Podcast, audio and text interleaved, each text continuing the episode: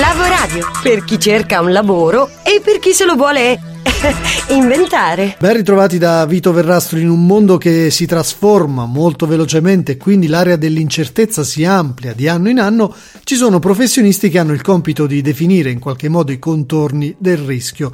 Non sono maghi, non hanno doti paranormali, hanno solo studiato e lavorato per diventare attuari.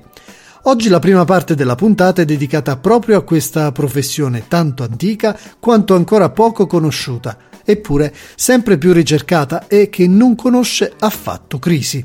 Il sito specializzato careercast.com, che segue il mercato del lavoro internazionale, l'ha addirittura definita come la miglior professione negli Stati Uniti per il 2015. Una felicità per pochi, però, visto che questi professionisti sono merce rara nel mondo. Per approfondire la conoscenza di questo profilo abbiamo invitato il presidente del Consiglio nazionale degli attuari, Giampaolo Crenca. Benvenuto su Lavoradio, professore.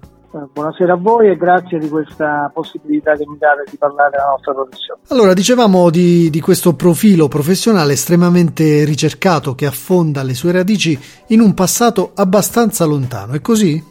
Dunque, intanto nasce nel mondo, in Europa e in Italia un poco più di un secolo fa. Eh, nel nostro paese l'albo è datato 1942, eh, quindi festeggiamo quest'anno i 75 anni di storia, una delle professioni più antiche, uno degli ordini più antichi della nostra Repubblica. Nasce perché nel mondo, in Europa e poi anche in Italia, è sorta la necessità di affrontare alcuni problemi nel campo soprattutto assicurativo, finanziario e previdenziale che avendo carattere, diciamo così, così di incertezza eh, si prestavano però a valutazioni quantitative. Da qui nasce la scienza attuariale, cioè quel professionista, quell'esperto, che ha gli strumenti idonei per poter valutare l'incertezza quando quantificabile. Per la professione ad indagare l'incerto possiamo definirvi come i professionisti del futuro? In doppio senso, nel senso che per definizione lo siamo, perché l'attuario guarda, fa delle, delle valutazioni talvolta anche lunghe 50 anni nei fondi pensione, ad esempio,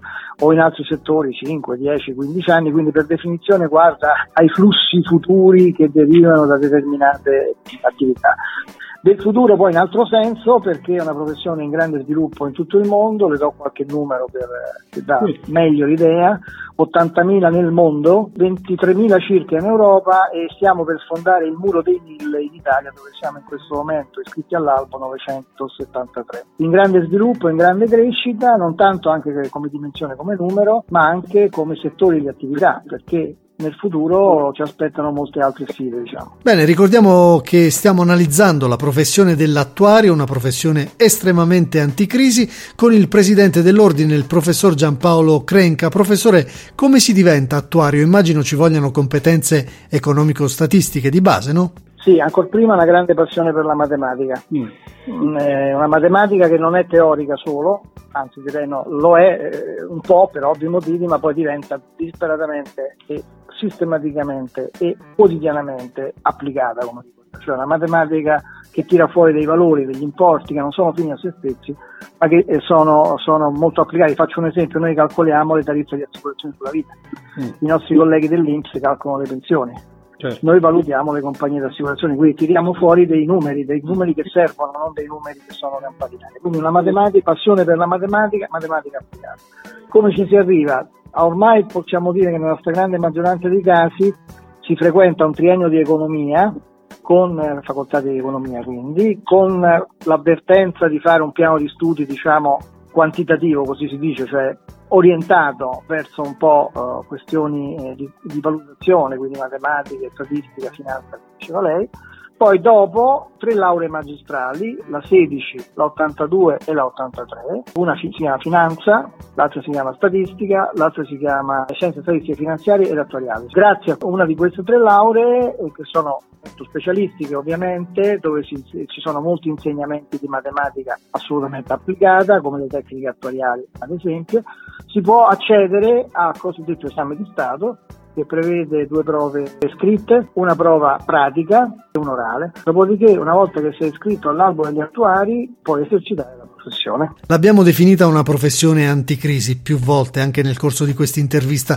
Lei ci conferma che gli spazi di mercato per gli attuari sono elevati? Da diversi anni soprattutto a livello più giovanile, junior e semi-junior per intenderci, diciamo che la disoccupazione o comunque i tempi di attesa per entrare nel mondo del lavoro sono, non dico nulli, ma pressoché tali. Quindi diciamo che è una professione che offre con una certa facilità eh, l'accesso al mercato del lavoro, questo sia in Italia che in altri paesi. Gli spazi professionali direi che tendono ad aumentare anche perché l'ordine sta lavorando intensamente da sei anni ad allargare ad esempio il risk management nelle imprese non finanziarie, il cosiddetto enterprise risk management o anche l'estensione ai fondi sanitari o ad altri settori ancora non indagati dall'attuario e invece necessiterebbero del nostro intervento, sono tutti fronti su cui stiamo lavorando proprio per allargare gli spazi. Quindi in punta di teorica per quantomeno eh, la professione dovrebbe ulteriormente svilupparsi. Bene, infine professor Krenk ai giovani che volessero inseguire il sogno di diventare attuario, cosa direbbe? Se c'è un ragazzo che ha già le scuole superiori, ha una seria